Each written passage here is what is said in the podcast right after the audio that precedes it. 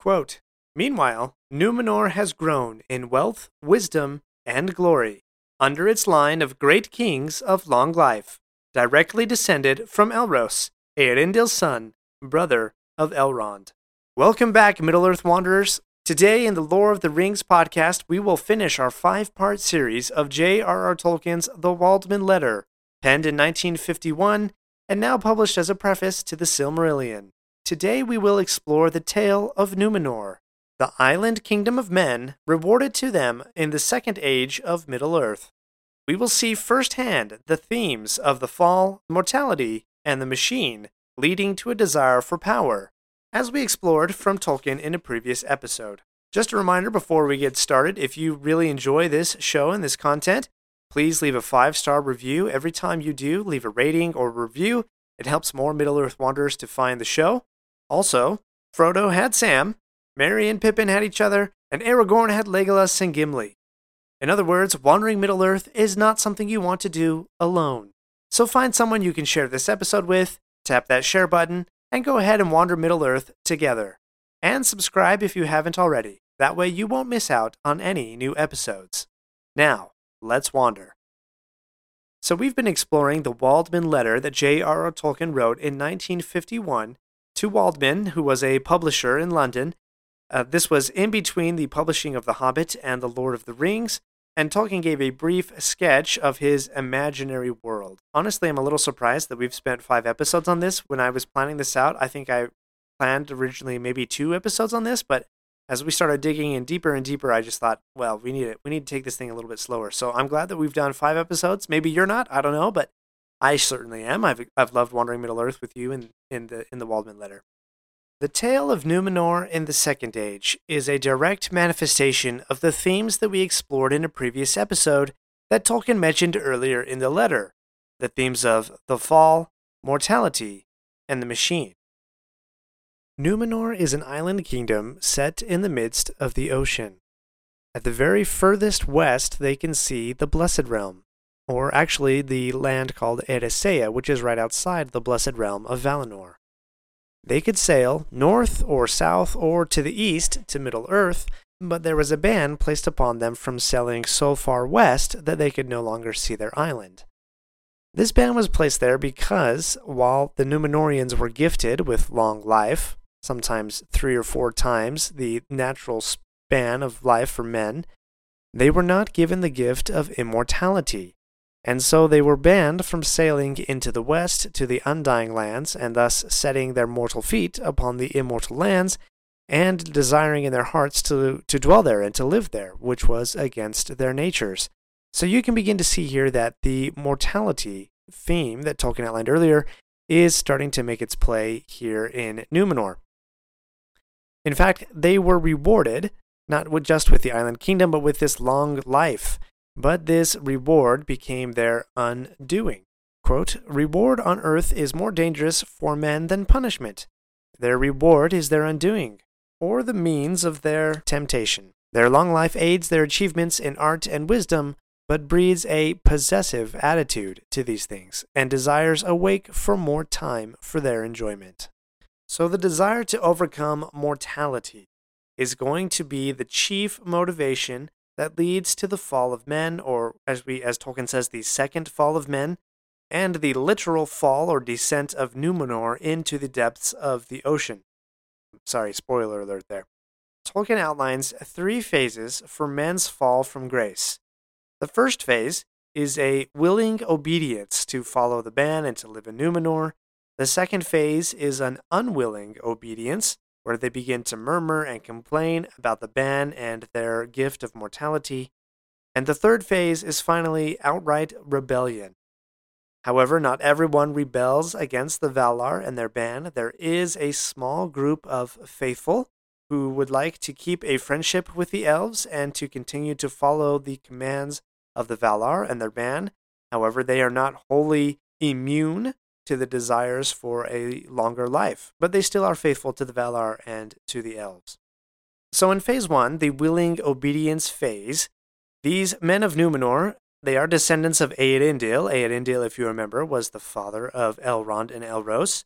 He was a great seafaring mariner, and he was able, with the light of the Silmaril, to find a way to Valinor and convince the Valar to help overcome Morgoth in the first age of Middle Earth. So his lasting achievement is that he now flies a Silmaril through the night sky as the morning and the evening star.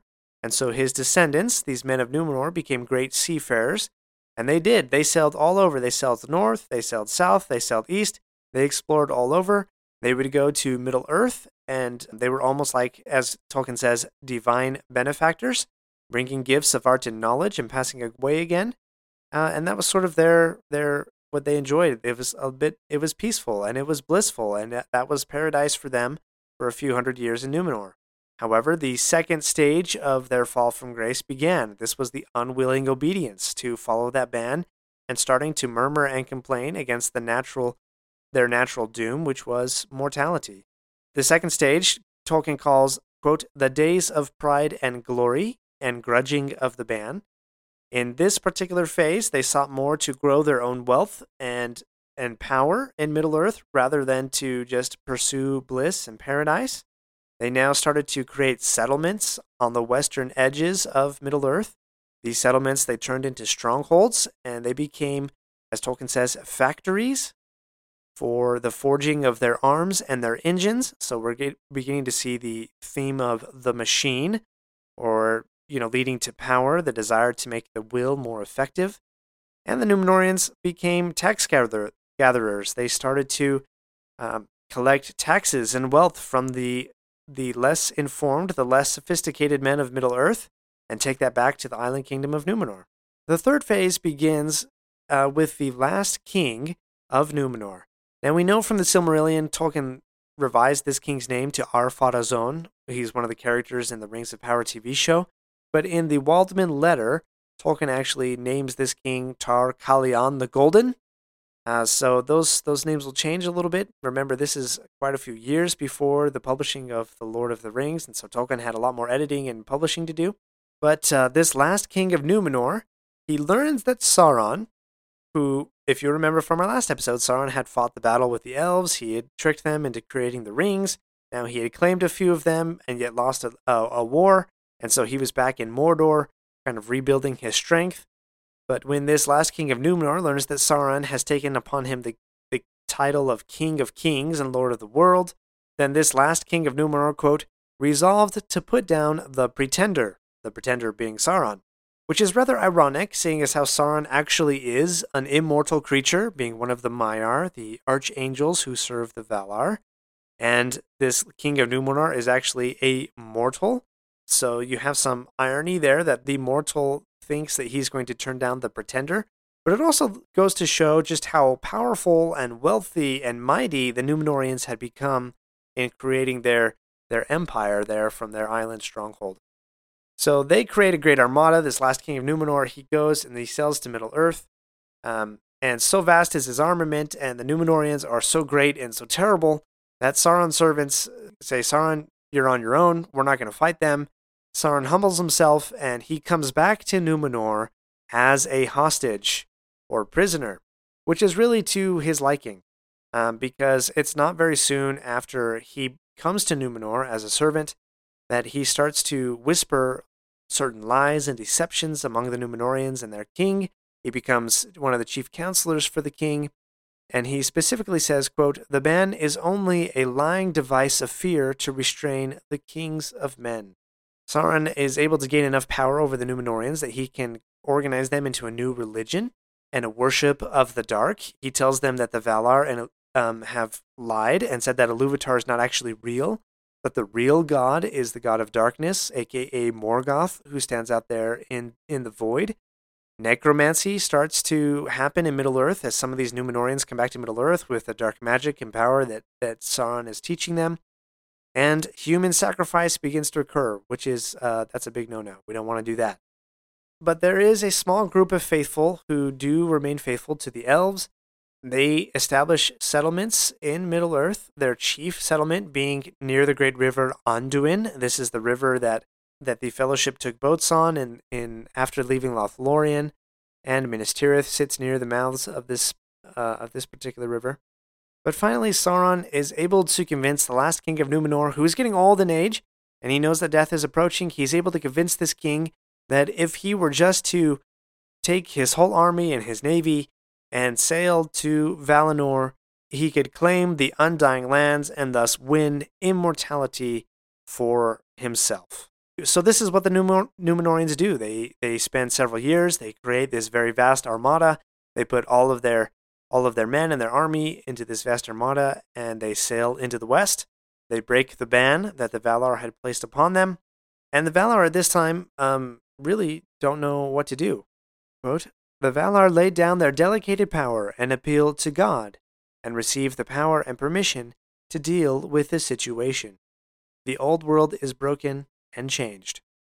So, the result of this Numenorian attack on the Undying Lands and the Valar is a complete changing of the world.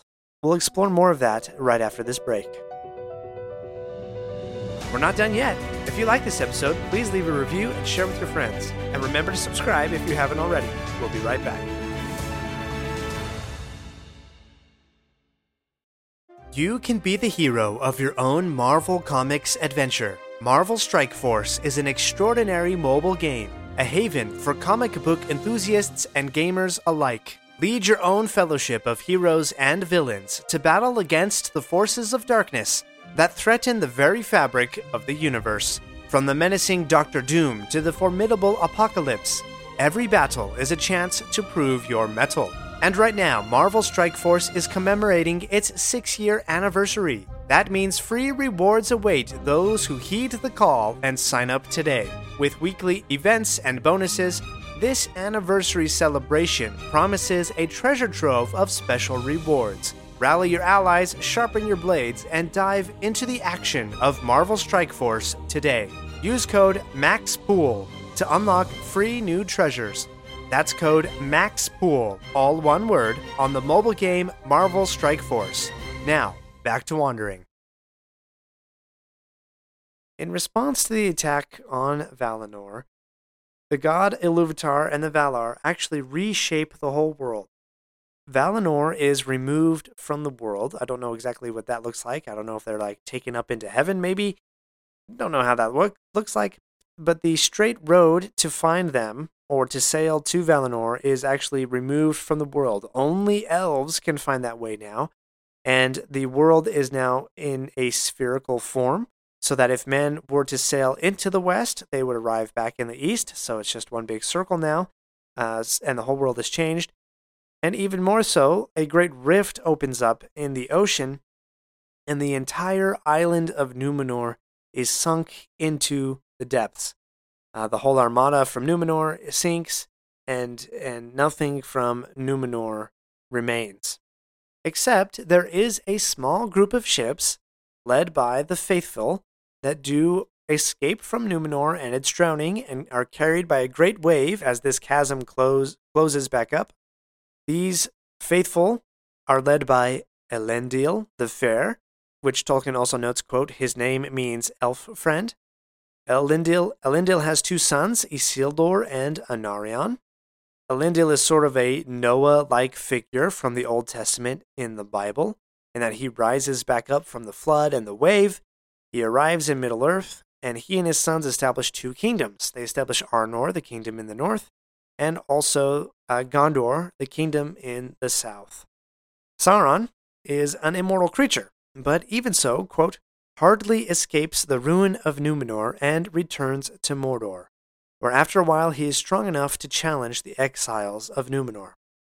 So Elendil and his sons in Arnor and Gondor, they're starting to establish settlements there. Obviously, they cannot return to Numenor. That's been sunk into the depths. So now they, they have to create and establish lives there in Middle Earth.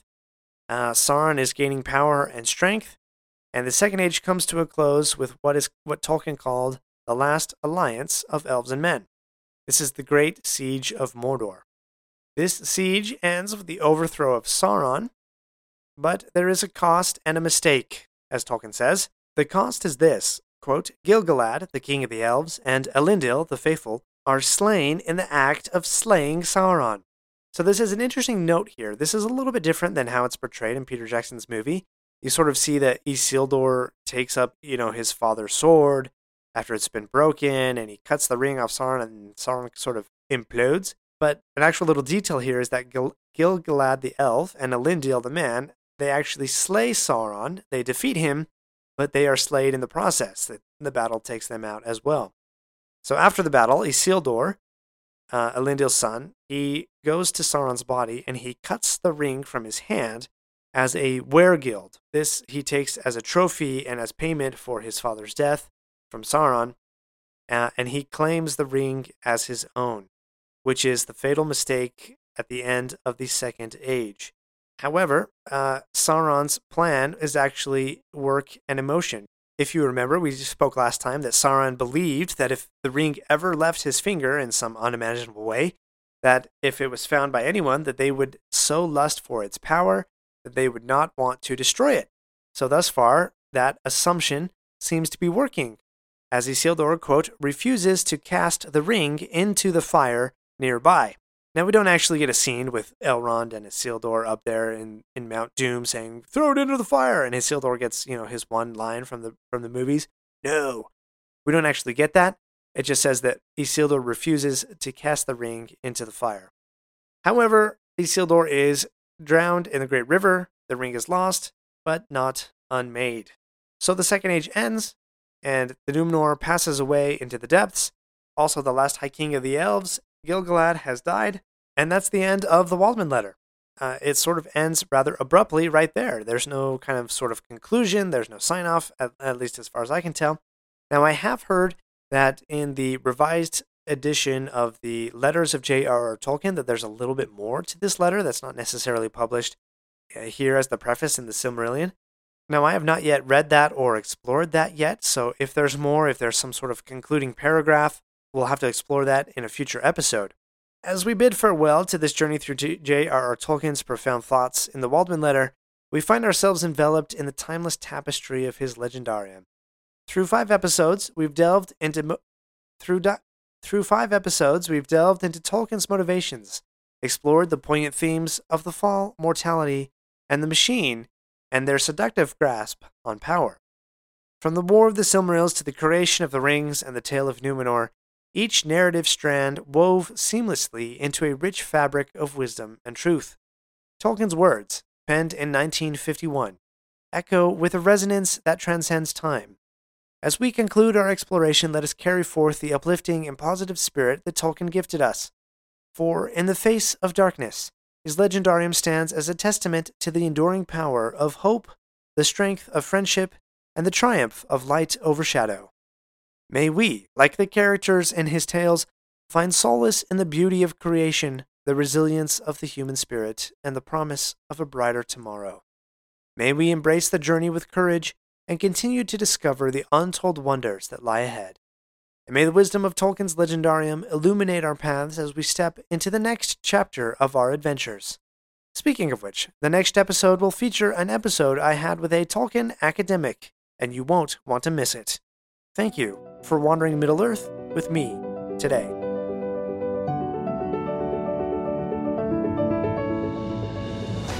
My friends, if you enjoyed this episode, let me know by subscribing, leaving a review, and sharing with your friends. Follow me on Facebook or Instagram at Lore of the Rings Podcast. For feedback on the show, please email me using the link in the show notes. Until next Thursday, remember, not all those who wander are lost.